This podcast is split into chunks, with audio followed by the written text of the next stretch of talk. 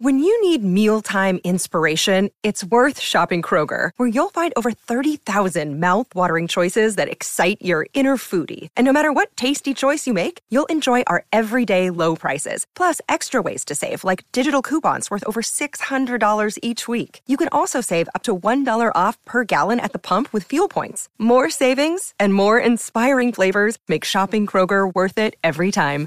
Kroger, fresh for everyone. Fuel restrictions apply. This podcast is brought to you in association with Very.co.uk.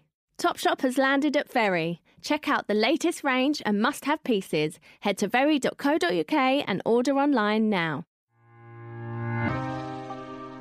Hi, welcome to Open Mind with me, Frankie Bridge. Many of you might know me from S Club Juniors or the Saturdays, but what a lot of you won't know is my battle with depression, anxiety, and panic attacks on a daily basis. I'm currently in the process of writing a book about my journey with mental health. And while I've been doing that, I've been talking quite openly. And it's been really interesting and really helpful. Throughout this series, I wanted to invite all different people on to share their journey with their mental health. But for my first episode, I wanted one of my closest friends who I feel has shared my journey. She literally held me up when I was at my lowest. She was there with me when I was down, and she's still here today. And I'm so pleased that Molly King is here with me for my first ever episode of Open Mind. I'm so excited that you're doing this. This is just so brilliant, and I can't think of anyone better to be doing a podcast about this conversation. Good. So See, I've trained her well. There you go. You're giving the money later, all right? no, I just thought like for us, we have spent so much time together. Hmm. And I think probably more than we have spent with a lot of our families. Yeah. To be honest, like every day, day in, day out. And we've been through so much. yeah. So I kind of thought, what better person to kind of have this conversation with? Yeah, totally, totally. You I mean, no, we have spent so much time together. So when we started the band, Mm. I was, I think I just turned 20. Were you 18? Yeah. years wise, we've been together for so long. Yeah. But we've also been together at such a big part in your lives. I think where you're really learning about yourself, you're going through so many changes. You know, I've seen you go through breakups, I've seen you get married, I've seen you have children. It's just been such a big part of our lives. And I can't imagine you not in my life now. Do you know what I mean? Like, you're Yeah. always that person that I call if I'm feeling wobbly about something. And, you know, we are very open with each other about things, aren't we? I knew you back when all you wore were Ugg boots and leggings. Do we have to bring and that up? cleaned your armpits with baby wipes. yeah. Um, yeah. so, and you still do that. So that's I was something that's say. consistent. yeah, nothing's changed there. Come on, let's not lie. But I think for us too at the beginning, even at the beginning of the band, it was such an exciting time. Yeah. But it was also, we didn't have a clue what was going to happen. We didn't know how successful we were going to be. All we could do was hope, really, couldn't we? Totally. It's all we had really was each other, like the five of us. Mm. And we didn't know, like you say, we didn't know whether it was going to flop. We didn't know whether it was going to succeed. And we kind of just had to like cling on to each other.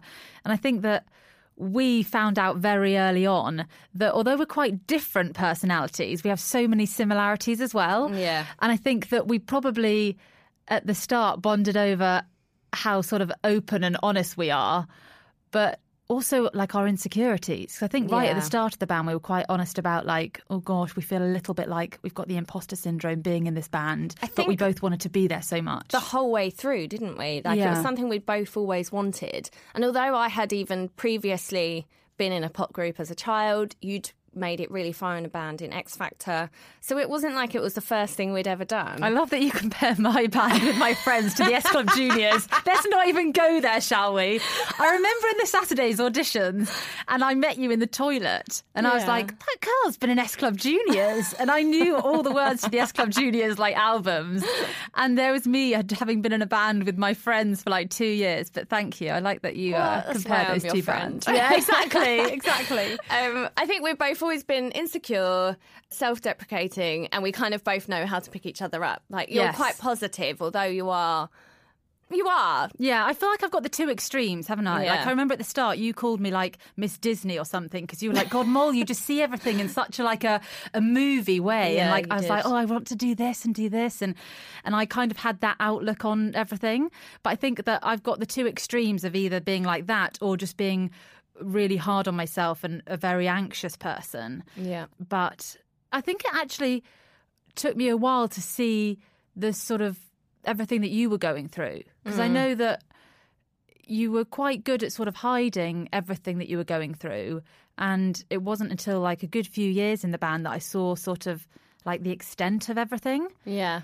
When was the first time you think that maybe? I mean, I know it's hard for you to remember that you feel like you maybe noticed that I wasn't dealing well with something. Mm. I mean, this photo that I'm looking at here, where we're walking, I think we we're walking to stage here, weren't we? Yeah, I can't remember if it's to or from. We were basically, it's a picture I posted on Instagram and it seemed to get a really big reaction. And Yeah. it's of me and Molly in our costumes, tiny little dresses, walking to or from a gig in Ireland. And Molly has got her arm around me. And I posted this picture because to anybody else, it just looks like two best friends walking along, happy as Larry. And actually, Molly was pretty much physically holding me up hmm. um, because I'd had a real meltdown that day. Yeah. And I was really surprised when you said that you remembered that. I remember that day really clearly because I hmm. know that you had spoken to me before that about how you had these sort of moments of feeling really down. And I remember you saying that you'd come home from work and you'd get into bed and you'd shut the curtains and you just you wouldn't get out of bed and you just felt like you didn't have any energy to do anything once you got home. Mm. And I remember just feeling so sad hearing that because it was very different to the person that I was spending every day with at work. Yeah. And then that day of the gig, I know that we were staying in a hotel and I'd come into your room. It was next door to mine. And I don't think I'd said to you, I'm coming in. No, And that would be you- weird. you opened the door and I came in and it was it was like pitch black in there. You'd closed all the curtains hmm. and you were just in bed and it was literally it was the first time that I'd actually seen with my own eyes the sort of the extent of what you were going through. Yeah. And you were clearly just really struggling and you basically just spoke to me about all of it but really in depth for the first time, I think, rather than trying to cover it from all of us and trying to, you know, normally you'd be like, yep, I'm okay, I'm okay, and keep mm. trying to plod on. But this time you're actually like, I can't cope anymore, and this is what I'm like all the time.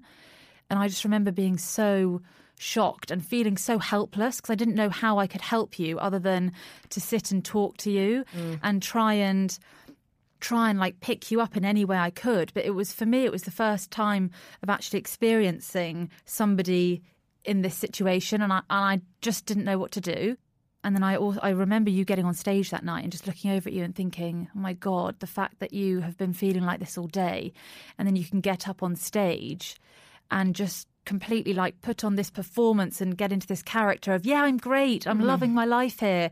And i just had so much respect for you just thinking wow i know what you're going through and the fact that you're up here and you're still you know putting on a show. I just had this whole new sort of level of respect i guess. And i hmm. just thought wow you you are incredible for for carrying on when you're actually feeling like this I feel like with me, for considering we're so close hmm. and we spent so much time together, I think it's a prime example of how good people are at hiding their true feelings. definitely And how did you feel when you found out that this had been going on for so long? I think the first emotion I felt was that I felt so sad for you. And I felt sad that you were going through this every single day and that you hadn't been able to speak about it or felt that you could speak about it. And then obviously, part of me felt like, God, Molly, you've been a terrible friend here. You haven't picked up on any of the signs. How have you missed this almost? Yeah. because you know like you say we're so close and i felt like god i've totally just not seen this but i think that from speaking to people about this i think that quite often when people are suffering from depression you do get very good at actually hiding it and just mm. carrying on with life and so it is hard for sort of friends and family to sort of detect any signs because they're often not very obvious No, I think it's a bit.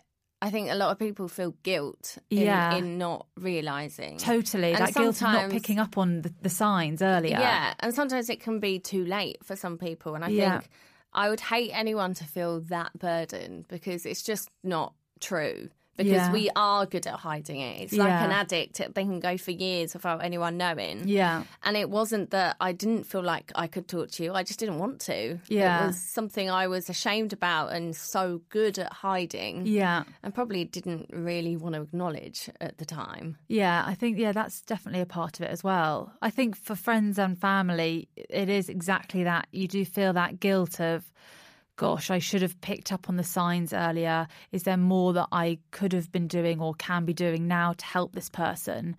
But I do just think that the biggest thing around all of it is to just try and speak, just try and be open and honest. And, you know, even when you and I spoke about it, when you said to me what you were going through, hopefully you'll have felt okay this is a bit of a problem shared is a problem halved almost because at least you can talk to me about it and you know i'm not going to have any of the solutions for you mm. but just by being able to say to me god Mol, i'm having a terrible day today then i'm more aware of it and i can sort of look out for it and hopefully you know like put an arm around you and just tell you that i'm there and i can look after Yeah. you in any way i can really And I think that actually you've hit the nail on the head. Like, there is no solution. And I mm. think that's often what we want to do as humans. We want to fix things. Yes. we want to solve it. Yeah. And actually, I think a lot of the time when someone's speaking about out about depression or anxiety, they're not looking for you to solve it. They're not looking for you to fix it because that's impossible. The only person that can do that is the person that's suffering. yeah And I think that's what people need to know just by having awareness and having knowledge.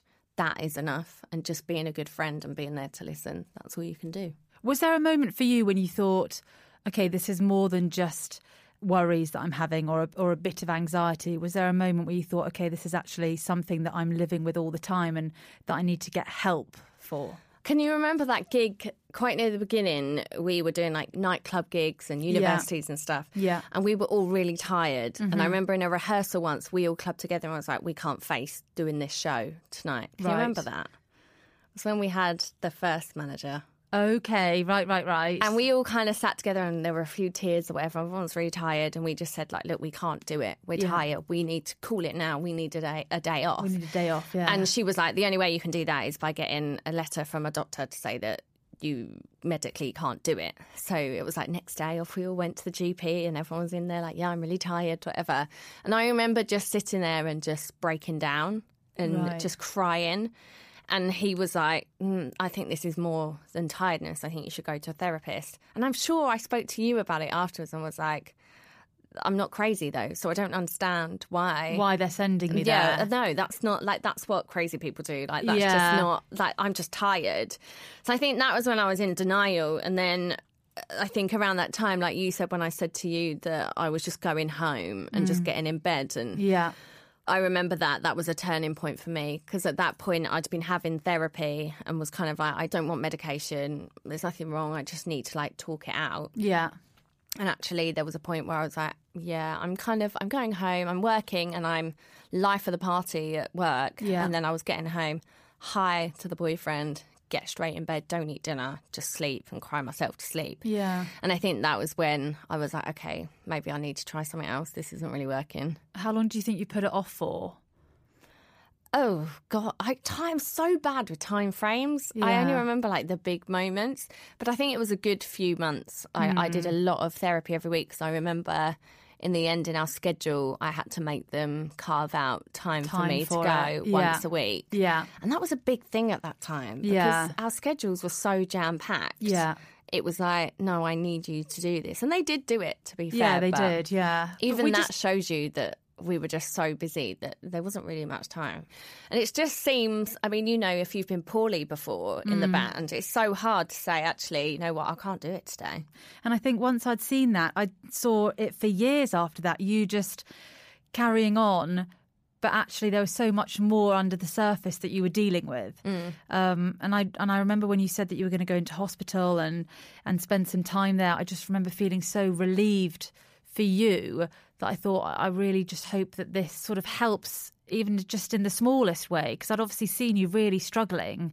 And I hope that, like, for the the next few years after that, that we were in the band together, I feel like we were very open and honest with each other. And I know that there were there's quite a few times I can think of now where I've seen you really low, and I just hope that maybe helped in some way. I know that it's it's hard to help somebody in that Yeah. position. No, you But- did because I had a person that I could turn to for everything. Even before that, anything we could just be open with each other, couldn't Yeah, we? You exactly. know, all our stresses and worries and anything that went on, we were like that anyway. Yeah. So for me, then once you knew, I knew I could turn to you, and there wasn't any particular thing that I expected from you. Just to have someone there is To talk enough. to. Yeah, Yeah. Um, and we used to laugh a lot still, like Oh, you know, all the time. and you always had a problem that I had to solve, which always Still made me do, feel babe. better. How long have you got? I've got a list of them here. I know. Yeah. Um, and I think because you were quite an anxious person at times, Yeah. it- you did have some more understanding than I think you thought you did. Yeah,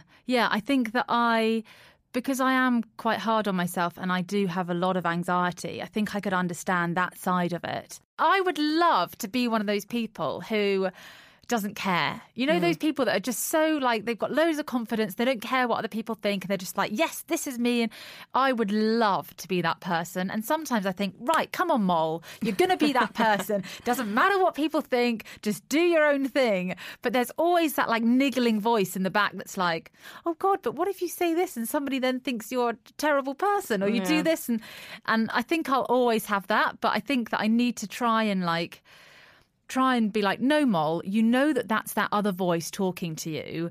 Um, for me, a big thing is to try and just distract myself and not let my mind go into these sort of catastrophizing moments. Do you think some of that comes from being someone that was so busy every day, all day, to then now you are busy, but Yeah. You know, being in a band, you are busy pretty much 24 7, 365 days of the year. Let's Yeah. be honest. Unless Yeah. you're sick. Yeah. Unless it's Christmas Day. That's Yeah. pretty much it.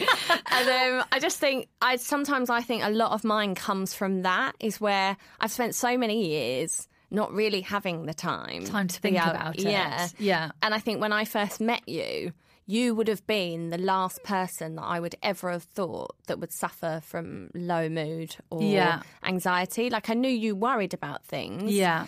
But I never thought it would be a real problem for you Yes. because yeah. of your personality. Yeah, I know. I think because I do try and always look at things like in the best way possible. I do really try to, you know, be so positive. But yeah, maybe it is that. I mean, I haven't really thought about that, but maybe it is just because there's more time to actually sit down and think about things now. And, you know, I'm such an overthinker. Mm. And you're God. a what ifer like Oh, me. totally, totally. What if? What Ex- if? That's it. And maybe that is it. Maybe my thoughts just get carried away with themselves. Mm. But um, yeah, I do need somebody sometimes to just shake me and be like, "You're being ridiculous now, Molly. Come on, let's get down to the facts here."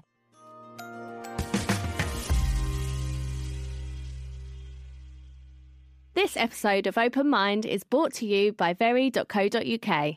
New toys have landed at Very. Find all the toys everyone's talking about, including Barbie, LOL dolls, and Frozen. Go to Very.co.uk and shop now.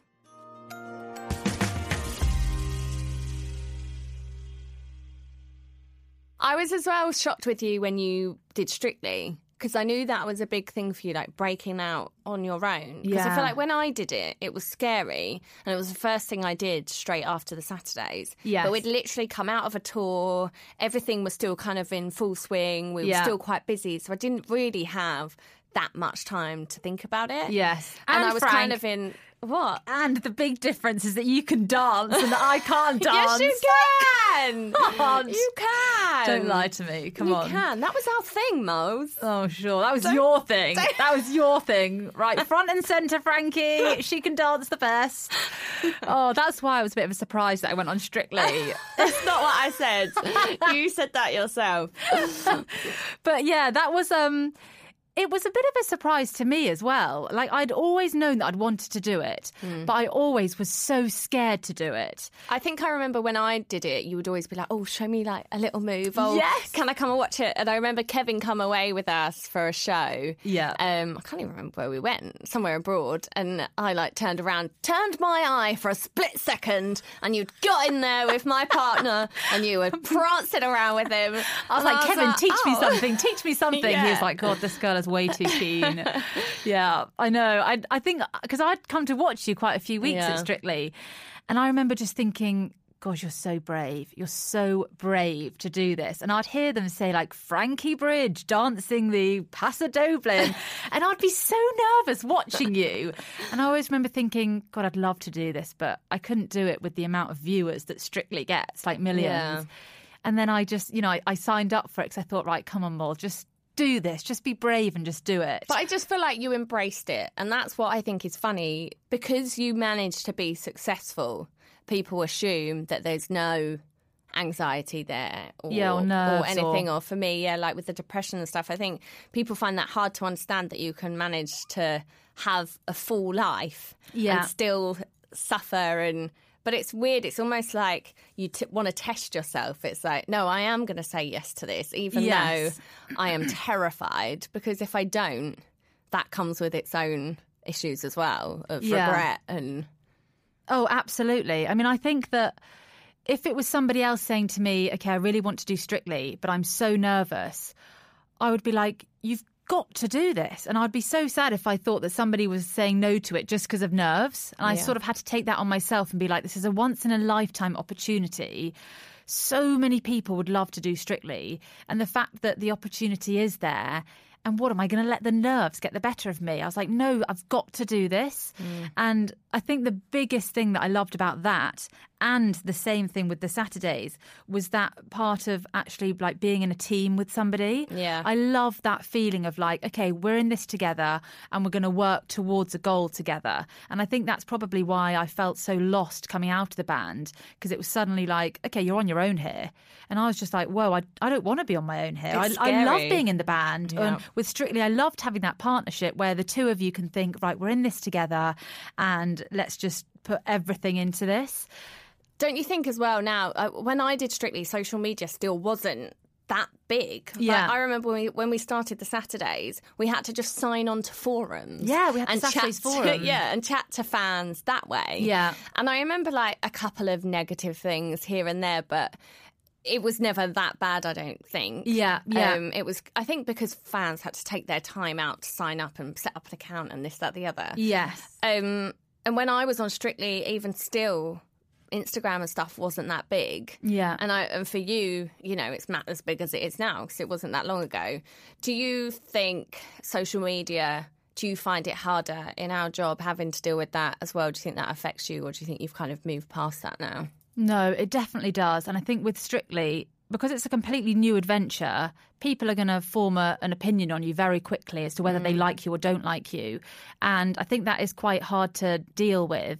And I know that on Strictly, often I wouldn't look at a lot of the comments because I know what I'm like and I know if I see the negative ones, I'll believe the negative ones. I won't believe any of the positive ones, but those negative ones, they'll just sit with me for days. And I just thought, you know what? I'm hard enough on myself already.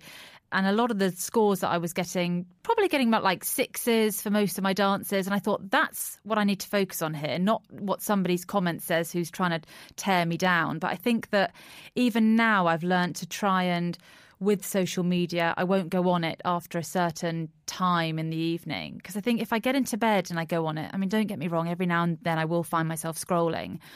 But it will just play on my mind a lot of it. Like most of the time, it'll be fine. But sometimes you see some, something and you think, oh God, and it makes you feel really low. Yeah. And then you just go to bed feeling so low and sad about something. And I think, why did I do that? I should have just not gone online after about eight o'clock and just carried on with my own life. Because it can do that, can't it? Social media. It can like make you worry about things or make Yeah. you stressed about something that I think sometimes a lot of it is not always. I think people put a lot of emphasis on comments. Like they think it's the comments that people make that Yeah. are, are the, hardest thing Yeah. to be on social media. But actually, for me, it is that constant comparison. It's Yeah. that looking at people. And I am follow. I go through sometimes. I'm like, why am I following this person? That makes me feel rubbish. And Yeah. blah blah blah. blah. But still they creep back in there you start following new people whatever and then Mm. that is my biggest thing of looking at other people and saying oh it's not a jealousy thing it's not a, oh i should be doing it why are you doing that and i'm not doing that Yeah. it's oh should i be doing that and Yes. or should i want these things that you have and should i be as happy as you look and should my husband be doing the things that your husband's doing and my kids should they be counting to a million like yours when they're Yeah, one yeah, yeah, You know, exactly. it is hard to not do that. to not compare. Like, do you think that you've backed off it slightly?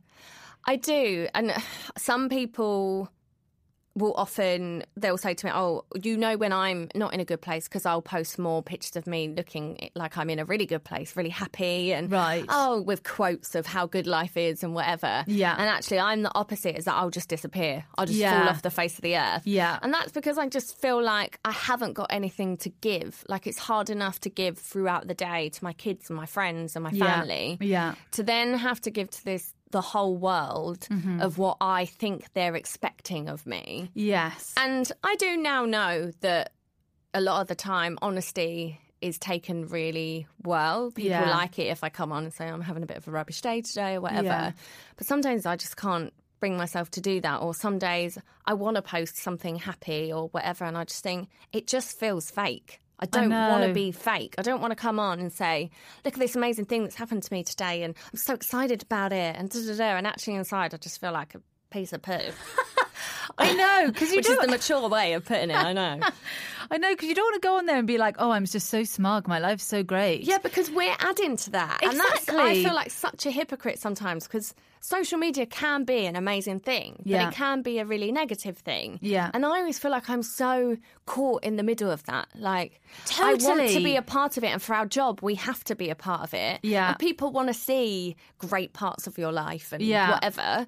And you want to post about work. But then it's also that we have that responsibility as well of not being like other people that post a perfect life that make people feel rubbish about themselves. I know. Yeah, I couldn't agree more. I really feel like I'm sort of in the middle because if I want to put up something like, "Oh, I'm having a really fun day today," you know, I'll post it, but I think, "Oh God, is that a bit like?"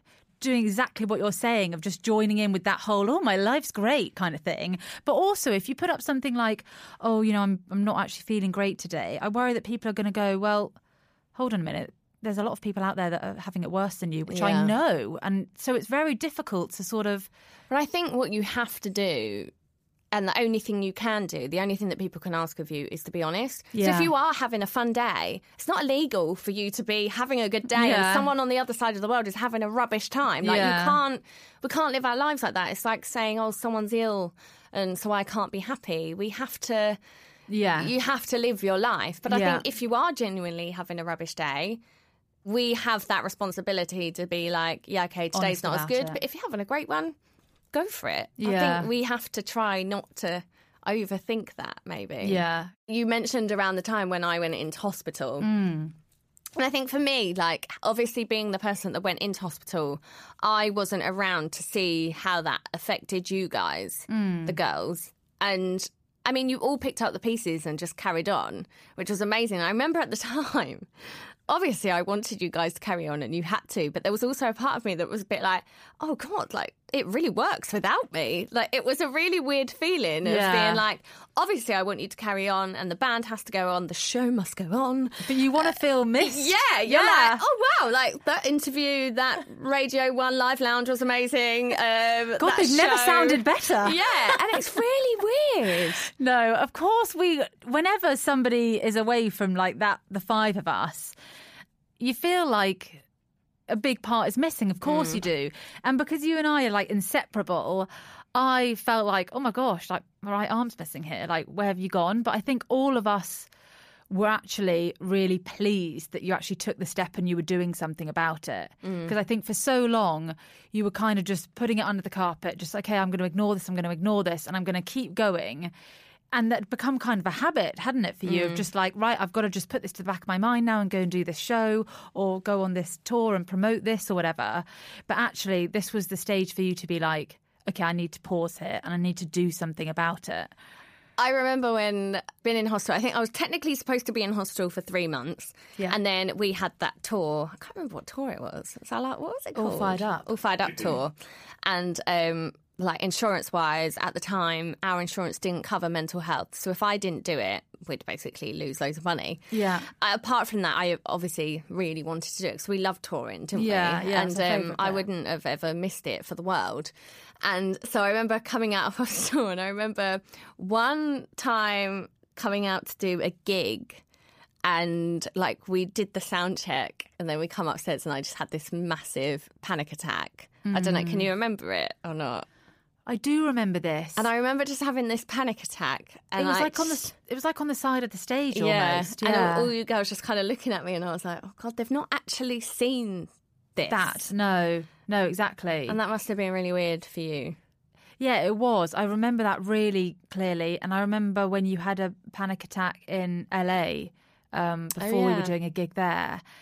And it's just so sad to see somebody going through that because you were obviously really struggling. Yeah. So much more than any of us could have ever known because you were so good at just carrying Hiding on. it. Yeah. Yeah. I mean, do you think that when you look back to even like the S Club Juniors, Mm. do you think that even at that age, because what were you like, 11 or 12? 12, yeah. Do you think even then you had moments of, of this sort of creeping in?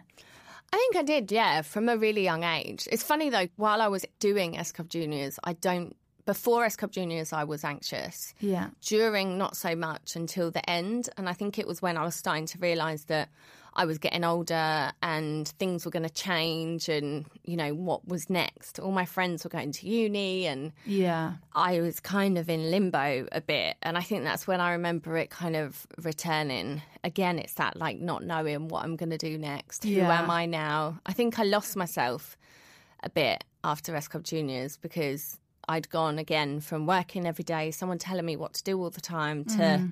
I remember being signed on my own as a solo artist and them just saying, Oh, like, so what music do you like? And not even knowing what music I liked. Well, you were so young, weren't you? You were Yeah. like 15 or something. going shopping, not knowing what clothes I liked or anything. It was Yeah. so it was such an odd feeling. And I remember Simon Fuller saying to me, "Go away for a year and figure yourself out, and come back and let me know." And even that, I never went back because I was like, I still don't know. Did you know though that you wanted to still be in music? Like when you when you heard about this new band that Polydor putting together, because you got a call from the label, didn't you? saying we're doing was- a new band. I was in Zante, living it up with my friend and uh, living the dream.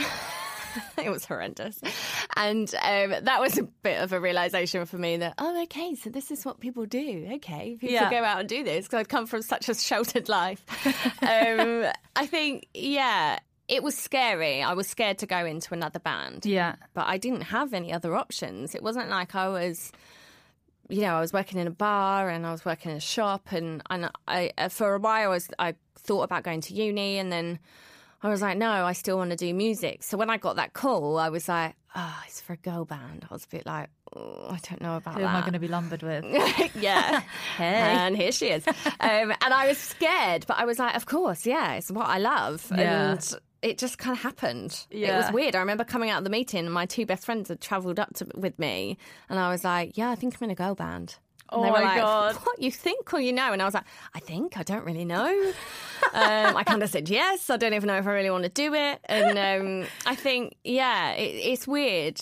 My anxiety when I was younger just kind of came in and out. Yeah. Um, and it wasn't until yeah, it really came to a head in the Saturdays. And I think I think that is mainly down to me just pushing everything aside and becoming who I thought everyone thought who I thought be. everyone wanted me to be. Yeah, because in a pop group, people just want to see you happy. They want you. You're there to make other people feel good, for them to have a good time. Yeah. And I just thought no one's interested in the fact that I feel rubbish sometimes, or that sometimes I cry myself to sleep, or Yeah, you feel almost like you're not allowed to. yeah, you, to and you're not allowed an feel sad. opinion, are you? Yeah. Really, you have to be so neutral. And I think when I did first speak out, it was really early on, and people hadn't really done that then. Yeah. And even after that, I did it, and then it was like I pulled back again. You know, oh, don't talk about medication, don't talk about panic attacks, don't talk about suicidal thoughts. You know, Yeah. you can't. That's not your job. So it was like I explained myself, and then was like, yeah, no, don't talk about that because I didn't want to be the poster girl for like depression. Hmm. Whereas now I'm like, bring it on. I feel bad a little bit when I say that I have a lot of anxiety because I think, okay, I shouldn't. I'm in a really fortunate position and I'm very lucky. And I feel a bit like, oh, I shouldn't really say that because I'm very lucky. But oh, mm. God, I still have this thing that's in the back of my head saying to me, like, oh, Molly, you're terrible at this. Or Molly, you're so lucky to be in this. Or that imposter syndrome of, God, you you know, you shouldn't be in this position that you're in. Yeah. So it is a bit of a battle, isn't it? A bit of an ongoing battle. Yeah. So what do you do on like a general, maybe day to day basis of well being of keeping you on a good level. Okay, well, what I've tried to start doing is writing these gratitude lists. So you know where you write like at the at the start of the day, or some people do it before bed. Do you, at write, the top? Is it always? I'm really grateful for Frankie Bridge. Oh, number one, Frankie Bridge in my life. That's it. and at the end, full stop. I mean, after that, then Okay, I might yeah. uh, write other things. Yeah. But uh, yeah, just try and write just three things that you're really grateful for. Because I think sometimes you can wake up and I can be so overwhelmed about, you know, the things that I've got on that day or feeling nervous about something that actually you don't take time to just sit there and think, God, there's so many great things going on here Yeah. that I want to actually just sit and think about those for a second before I worry about other things or before I get ready for the day and things start moving at 100 miles an hour. So I've started to write those gratitude lists. I've become more aware of the things that I do that make me feel better, whether it's small things like taking my dog Alfie out for a walk or going to the gym or just going around to my sister's. Yeah. Um, I'm just really trying to like tap into the things that make me happy. And often, I know this sounds a bit like a cliche, but often it is just the smallest things rather than trying to do something extravagant or expensive or anything wild like that. It's just stuff like going round to mum's for a cup of tea or Yeah. coming over to yours and eating all the pom bears or Yeah. do you know what I mean? Just those small things. I mean, Yeah. what are they for you if you've got a day off that you think or just an everyday thing that you think these are the things that are keeping me going? Yeah, I think for me, obviously, it's it is like you say, it's the obvious things like trying to keep up going to the gym and seeing friends and stuff like that. I think mm. for me with kids, it's sometimes harder. Yeah. But for me, my new thing is learning to say no. Okay. So I'm a bit of a people pleaser and I spend a lot of my time doing things that I don't actually really want to do and Yeah. go into things that actually make me feel really rubbish about myself. Yeah. And I spend a week on the lead up feeling anxious about it and dreading it. Mm. And okay, nine times out of 10, these things are fine once I'm there. Yeah. And sometimes you have to force yourself to do them. But actually, sometimes I'm like, what am I going to gain from this? Obviously, it's not about being selfish. You know, if there's something, a friend, a wedding, or someone's birthday or something, I'm not going to not go if it means a lot to someone else because that makes me feel good. Yeah. Um, but it's things that are not that important and actually someone else gains a lot more out of than I do. Maybe on a work level or something, not an emotional level, but and um, Wayne has said to me for years, you need to learn to say no, and that's kind of my new thing. Yeah, definitely. It's hard, but I'm getting there. That's, that is a I mean, I say one. no to the boys all the time, so it should be easy. I'm going to invite you around to mine next week. You're going to say no. No. say, I get it. I get it. It's fine. I'll stop calling, all right? I'll stop texting. busy, busy. Thanks again to Molly for coming on and talking so openly about everything. And don't forget, if you're struggling with any of the issues we've discussed and want to talk to someone about how you're feeling, you can go to the Mind website at mind.org.uk. I'll be back next week with more Open Mind. I hope you have an amazing week. Thanks so much for listening. This episode of Open Mind the podcast was sponsored by very.co.uk.